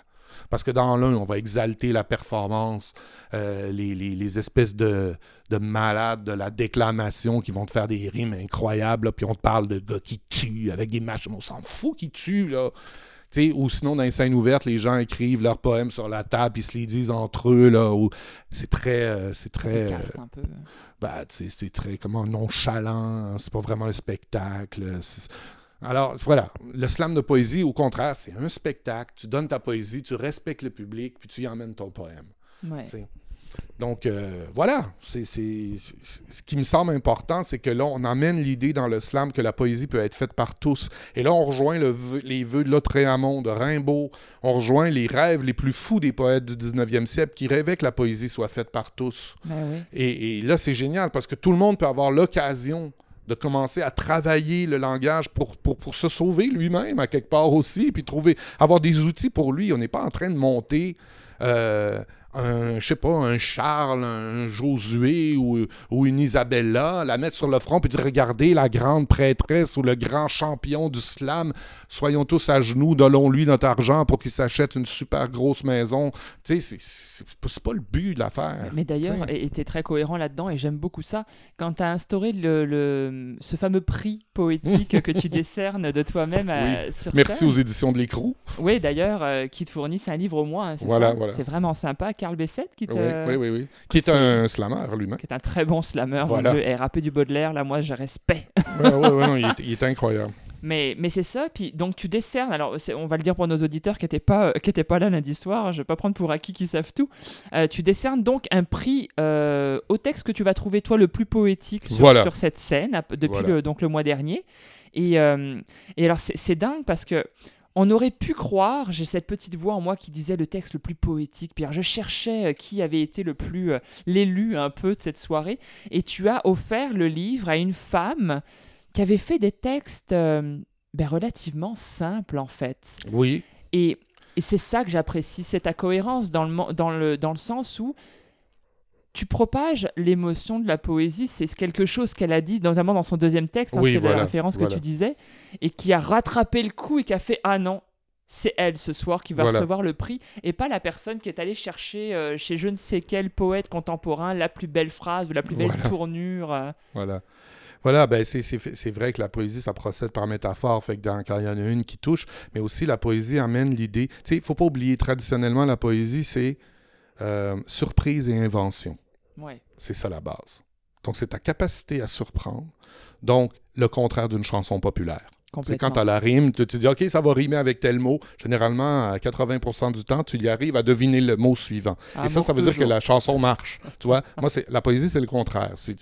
Non seulement tu le devines pas, mais tu es surpris. C'est un peu comme ça dans le rap aussi. Quand on arrive à faire une rime hyper riche, avec un sens incroyable, les gens crient, euh, Ouais. etc. Donc, c'est le même. Tu vois, il reste de la poésie quand même beaucoup dans le rap. Fait Ah que, oui, euh, il y, a- y cet amour de, de- du punchline, mais en poésie, le punchline pour le punchline, ça devient fatigant. Mhm. Fait que c'est vraiment. euh, elle, justement, elle avait distillé un univers personnel. C'était personnel. Puis voilà, il y avait de la surprise et de l'invention. Donc c'est vraiment ça. Traditionnellement, c'est ça. Mhm. Sais, mais avant, on a toujours amené la poésie comme étant. Tu vois, Aristote disait les poètes sont portés au délire. On a fait des poètes des gens délirants, des gens pas sur terre, des gens déconnectés. Alors qu'en réalité, personnellement, je trouve le contraire. Je trouve que la poésie ramène, en tout cas la vraie, bon, je ne veux pas dire qu'il y a de la fausse, mais en tout cas, un, un, bon poème te ramène à la terre, te ramène devant. Il y a Yves Bonnefoy, qui est un énorme poète français qui est mort il n'y a pas longtemps, était professeur au Collège de France, donc une sommité en plus cérébrale, qui lui a développé une approche de la poésie incroyable. Et il disait, si un jour la poésie se constitue en savoir, ce sera le savoir de la, de la désillusion. Autrement dit, rien de mieux qu'une recherche poétique peut t'amener à faire la différence entre une illusion et la réalité. Donc, autrement dit, le vrai poète est capable de nous ramener à la terre, hmm. nous ramener sur terre, à notre finitude. Autrement dit, qu'on est, on, on, a une date de péremption, que rien n'est acquis, que la vie, ce n'est pas que du bonheur, que ce n'est pas que de la facilité. On nous ramène donc à notre condition humaine. Tu sais. Donc, la vraie poésie nous fait perdre ces espèces de fausses idées comme euh, Wall Street ou la, la régulation des marchés, qui sont des trucs abstraits et qui contraignent des gens à la, à la souffrance. Alors que le, le, vrai poète, il te ramène à la vie. Il te ramène à l'échange vrai entre une personne, tu vois, entre deux personnes. Et ça serait bien d'avoir un bac en désillusion, c'est-à-dire que tu serais capable, à chaque fois que quelqu'un fait un discours, de voir la part du rêve qu'il y a dans son discours et la part de réalité. Hmm. Pas savoir si c'est réaliste, non, savoir la part du rêve, c'est-à-dire de ce qui va nous emmener en dehors des enjeux de l'humanité et de la Terre, de ce qui va nous rentrer dans une logique morbide un peu comme on va creuser ce sol pour en extraire quelque chose sans égard pour les lieux, hmm. ni pour la pollution, ni pour rien. Donc, on va. Ça, c'est mortifère comme, comme attitude. C'est pas voir dans le temps, c'est pas être dans la logique de la vie. C'est très important d'aller vers la vie. Alors, le poète, la vie, c'est quoi? Ben, la vie, c'est ce qui se passe pendant que tu essayes de faire autre chose. c'est ça. Il faut y arriver. Alors maintenant, je vais te poser la question qui tue. Mmh. Est-ce qu'il y a une question que je t'ai pas encore posée à laquelle tu aurais quand même aimé répondre? Mon Dieu, mais euh, de toutes les personnes qui m'ont posé des questions, tu es la plus brillante. Alors, euh, non, non, tu as fait, as fait non, c'est vrai, tu as, très bien, tu amènes les gens à se révéler, hein, tu amènes les gens, en tout cas, moi, tu m'as amené à parler des choses que je voulais vraiment parler. Ah ouais? Ben ouais, que je voulais vraiment dire, partager. Waouh, quel beau cadeau. Ben, c'est toi qui me l'as fait, ce cadeau. J'espère que ceux qui vont écouter ça vont, y trouver leur compte. Ouais. oh, wow. Ben oui. Je suis tout ému. ben non, c'est moi qui est ému. Nous sommes émus. En ce moment, l'émotion nous prend. Ah, c'est dingue. Waouh. Je me dis des fois que je, me suis trompé de chemin. C'est pas poète que je devrais faire. Non, mais tu peux tout faire. toutes ces choses-là, on peut les faire. Non, non, mais ah, vrai, on est tous poètes de toute façon jusqu'à un certain point. Mais ce qui est important, c'est, euh, je me rappelle, euh, j'avais vu le film de, sur le pain de Basquiat. Puis Basquiat, on sait qu'il est mort d'overdose, tout ça. Bon. Mais il était dans le milieu, puis il est devenu un, peintre très populaire dans le petit milieu de New York des années 80, autour de Andy Warhol, tout ça. Puis euh, il disait il disait l'art, c'est un prisonnier qui va écrire des mots à sa mère sur un mur ou qui, ou qui, se, ou qui va se faire faire un tatou avec l'image d'un ange ou quoi que ce soit. Il dit ça, c'est très loin de l'idée des cocktails ou de la réussite artistique, tu vois. Il dit parce que les, ces gens-là qui sont dans les cocktails et qui encensent les artistes, et même les artistes qui réussissent à ce niveau-là, dans le fond, comment, comment il disait ça? Oui, euh, ils comprendront jamais quelqu'un qui utilise l'art pour se sauver. Mm-hmm. Et que c'est ça qui rend l'art réel. En fait, c'est que tu l'utilises pour te sauver, tu l'utilises pour comprendre parce que tu n'as pas d'autre choix. Tu l'utilises pas pour avoir quoi que ce soit. Et ça, il disait que c'était très loin de l'idée chic qu'on s'en fait.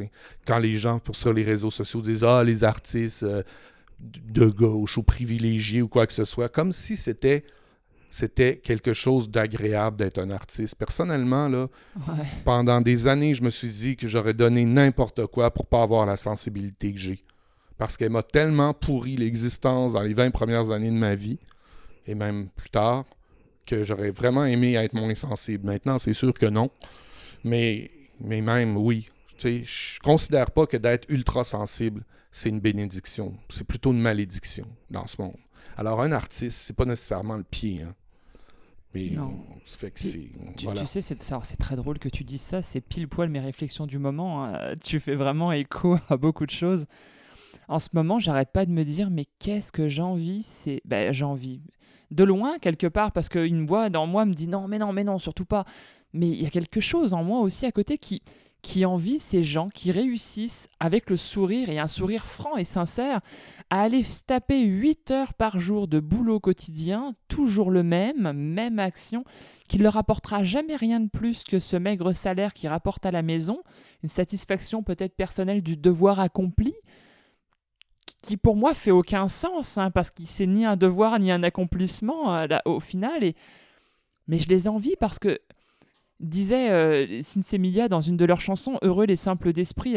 Je dirais même Heureux les ignorants, parce que parce que c'est ça, c'est ignorer finalement cette torture intérieure qui, qui, qui fait qu'on est tout le temps à la recherche, tu vois, on va revenir à ce mot-là, mais de notre vérité et de la vérité absolue, celle qui Et- tient tout le monde au même pied. Tout à fait. Et heureux les simples d'esprit, c'est Jésus qui l'a dit avant. avant, avant Ah ouais, Ben Oh, oui. Je me suis C'est une parole de Jésus. Non, heureux. qu'est- Qu'est-ce qu'il voulait dire par là? C'est heureux les gens qui trouvent leur bonheur dans les choses simples. Oui, exactement. C'est heureux. C'est, c'est- lui, il a, toujours combattu les gens qui sont trop. euh, tu vois, qui raisonnent trop, qui, tu sais, tu vois, le pourquoi, qui- le qui comment, les le cheveux, pour qui, voilà, les ouais, cheveux. Mais pas nécessairement ceux qui interrogent, mais ceux qui ont, tu sais, ceux qui, ceux qui ont le haut du pavé de la réflexion et qui dominent dans le discours. Tu vois, il est- justement, le travail simple des gens, mais voilà, c'est oui, tout à fait, t'as as, bien raison, mais il y, a plein de- il y a plein de chansons là-dessus, tu sais. Plein de chansons, Brel disait être, euh, être une heure seulement beau et con à la fois. Ouais, exact. J'adore cette chanson. Ou Félix Leclerc disait à tous les bohémiens de ma rue qui ne sont pas musiciens, ni chanteurs, ni poètes, je vous baisse mon chapeau car vous êtes mes héros. tu sais. Ces bohémiens de la rue, c'est les gens qui vont au boulot, qui travaillent. J'ai beaucoup d'affection pour ces gens-là. Ouais. Énormément d'affection. Énormément parce que eux, quand ils viennent me parler, ils me demandent ce que je fais, puis je leur parle. Ouais. Je leur dis, puis ils s'intéressent à la chose. tu sais. Ils sont pas, quand je leur parle, ils, ils me répondent pas Ah ouais, ok, tu fais de l'art ou des poètes ou musiciens, ah ouais, ça paye-tu? C'est ça, tout Tu est comprends? ramené à l'argent. Tout est ramené à la gloire que tu peux en tirer. pseudo-pouvoir. Voilà, mais, mais à quoi ça te sert de gagner le monde si tu perds ton âme? C'est-à-dire Wow. si tu perds ta sensibilité, si- c'est c'est ridicule. Mais d'ailleurs, c'est trop fort parce que le monde, le, le monde, la masse, euh, la majorité du monde dit toujours le temps, c'est de l'argent. C'était la phrase préférée de mes parents. Ah oui, Moi, je dis le temps, c'est de la vie. J'en ai pas accordé à n'importe quoi. voilà. Tout à fait raison. Le temps, c'est de la vie.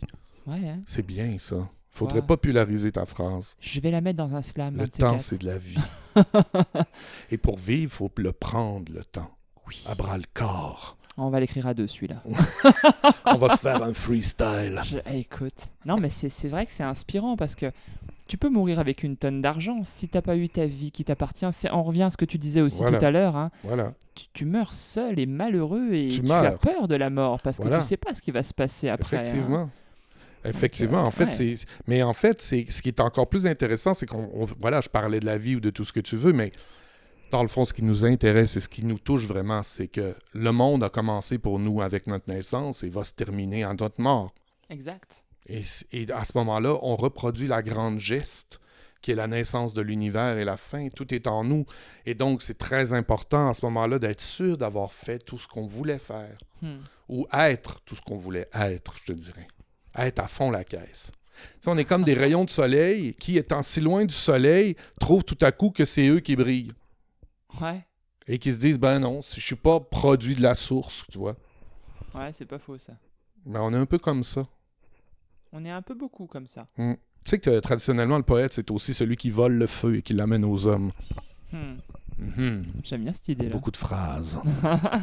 J'adore ce podcast. Ouais, mais c'est parce que c'est des phrases de mots, on les aime. Mais les gens vont pas écouter deux heures comme ça de notre conversation. Tu vas couper. Non. Non? Bah, je vais couper quoi? Les Oui. choses intéressantes? Tu couperas les, les hésitations, les non-sens. Les... Ouais.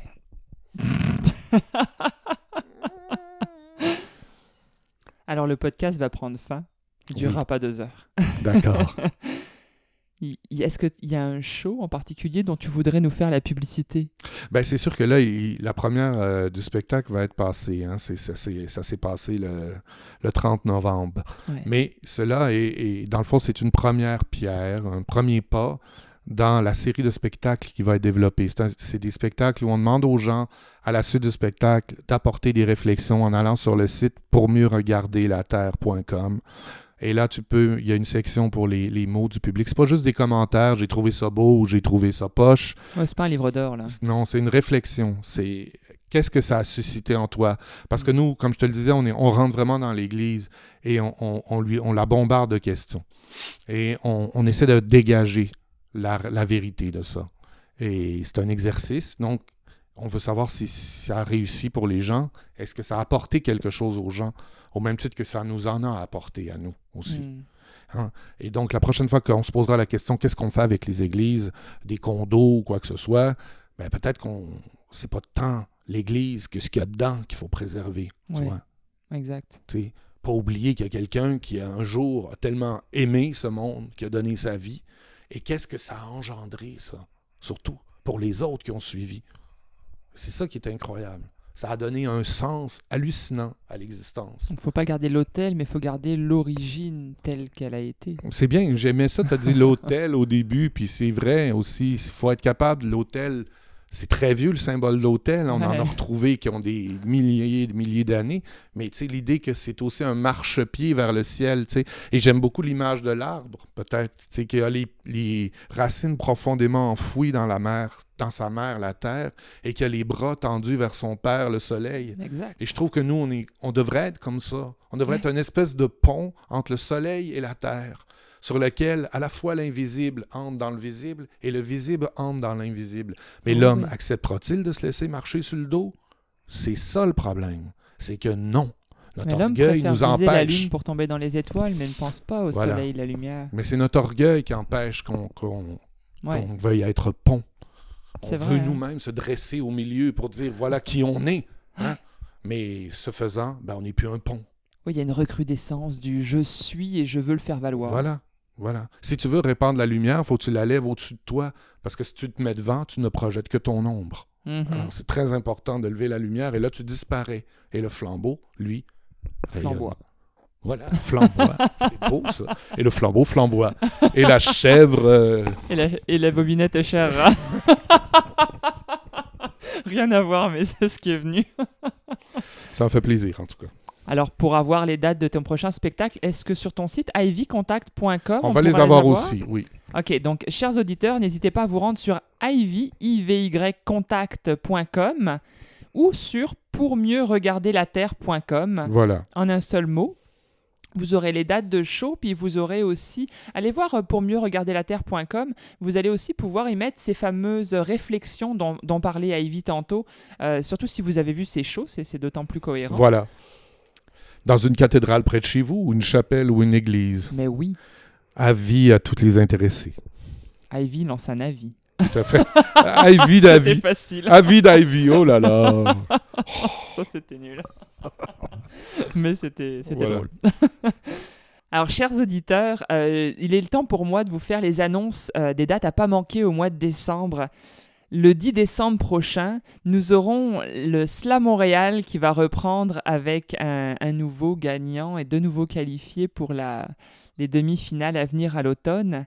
Le 13 décembre, alors il y a un spectacle tout particulier qui se monte en ce moment, c'est un spectacle bénéfice au profit de la Fondation Rivière qui va s'appeler Slam FR. Euh, ça aura lieu à 21h30 au Quai des Brumes, donc le 13 décembre. Euh, je vous conseille fortement, vivement même, de venir remplir cette salle mythique du Quai des Brumes. On sera donc ben, Ivy, moi et, et beaucoup d'autres slammers sur place. Il y aura Amélie Prévost, qui est la gagnante du Slam mondial 2016, si je ne me trompe pas. Euh, oui, oui, oui. Euh, voilà, il y aura Seba qui, qui cartonne en ce moment avec son album Grosso modo de Seba et Org. Euh, il y aura Louis que vous avez entendu le mois dernier. Enfin bref, on est une grosse gang et puis on- on- je vous conseille de venir à, à ce spectacle. Et alors, je vais transgresser ma règle qui est d'annoncer les shows que de Montréal. Je vais vous parler aussi d'un micro qui aura lieu à Joliette le 12 décembre, qui est Micro Joliette. Il y aura carte blanche à Evelyne Ménard, qui est conteuse. Ça aura lieu à 20h à la brasserie artisanale d'Albion. Et c'est hum, animé et organisé par le, le poète que j'aime beaucoup qui s'appelle Jocelyn Toin. Et je vous invite à découvrir également. Eh bien, c'est l'heure de nous quitter, Ivy. Je te remercie. Ben, merci à toi. C'était vraiment super. J'espère que les auditeurs prendront autant de plaisir à nous écouter que j'en ai eu à faire ce podcast. Et moi de même, ben oui, hein, faut, faut, faut l'espérer. oh, puis, non, mais je pense que bah, vous nous direz, chers auditeurs, n'hésitez pas à laisser un, un commentaire sur Facebook, sur, euh, sur Balado, en tout cas, peu importe, là où vous entendez le podcast finalement, puis on, on trouvera ces commentaires et on viendra communiquer avec vous. C'est beau comme en terre. C'est Hein? magnifique. C'est comme en terre. Alors on vous enterre pas, hein, mais euh, C'est comme en terre, tu trouves tout ce qu'il faut pour nourrir les, les plantes et- ouais, et c'est l'esprit. tellement vrai. Tout se trouve dans la terre. Eh, chers auditeurs, je vais vous souhaiter un superbe mois de décembre et des fêtes de fin d'année à votre image. Je vous les souhaite pas en famille ou avec vos proches, ou je vous les souhaite à votre image parce que c'est ça qui est le plus important. Je vous propose de prendre soin de vous et de nous retrouver le 5 janvier 2019 pour une nouvelle année de Slam Poésie, le podcast qui promet d'être euh, poétique et euh, Voilà. Et Avec déjanté. podcast. Ouais. Je vous quitte avec un slam de mon cru, comme il est coutume dans ce podcast. Et je vous remercie beaucoup pour votre écoute, pour votre attention et pour vos commentaires qui sont publics ou privés, mais qui font toujours très plaisir. De sel et de sang. Mes bagages sont faits de sang et de sel. Mes veines craquellent aux buvards assoiffés, absorbant les larmes des papillons sans ailes, gisant en mon ventre près des moineaux fieffés. Sur ma route, les folies ne sont pas passagères, elles s'accrochent à mes frêles volatiles. Trop pleine de doutes, je détruis mes œillères, j'engloutis un bon nombre d'idées infertiles. Mon baluchon ne pèse rien, et mes chaussons, chose bien trop grand pour que je m'enorgueillisse. Mais en restant, je me chanterai des chansons, celles qu'on entonne, de peur qu'elles nous vieillissent. J'écume mes fonds de tiroir avant qu'ils croissent, qu'ils étouffent les mots, les idées ingénues. Je dévête cette peau de porc et de poisse, et c'est à chair vive que mes pieds continuent. Battent les pots de tambour, sifflent les trompettes, au rythme du respect sur les champs de l'amour. Serait-ce le printemps qui cogne dans ma tête? Je me découvre faune et flore troubadour. Mes fleurs aux doigts me recouvrent tel un manteau, celle-là même qui naguère quittait mes joues. Elles l'embellissent et il m'en pousse un chapeau pour garder au repos mes tigres et mes loups. Bien sûr que je porte en moi toute la colère de l'enfant privé de présent et d'avenir. C'est avec le ventre à l'air et les pieds en terre que j'ai compris ce que je devais devenir. Depuis lors je marche, je marche à en perdre haleine. Je parcours les larges contrées et m'y rencontre. J'ouvre des lucarnes à mes oiseaux par dizaines. J'apprends à être moins sévère à mon encontre. Les jardins prospèrent de toutes parts sur mon corps, les vieilles racines transmettent aux nouvelles, et veillent au malheur depuis leur mirador. Jamais je n'oublierai les valeurs essentielles. La mémoire est la souche de ce que l'on construit. Si l'arbre qui y pousse est piqué de gangrène, ne le condamne pas, observe et puis déduis. Le malheur incrusté ne vient pas de la graine.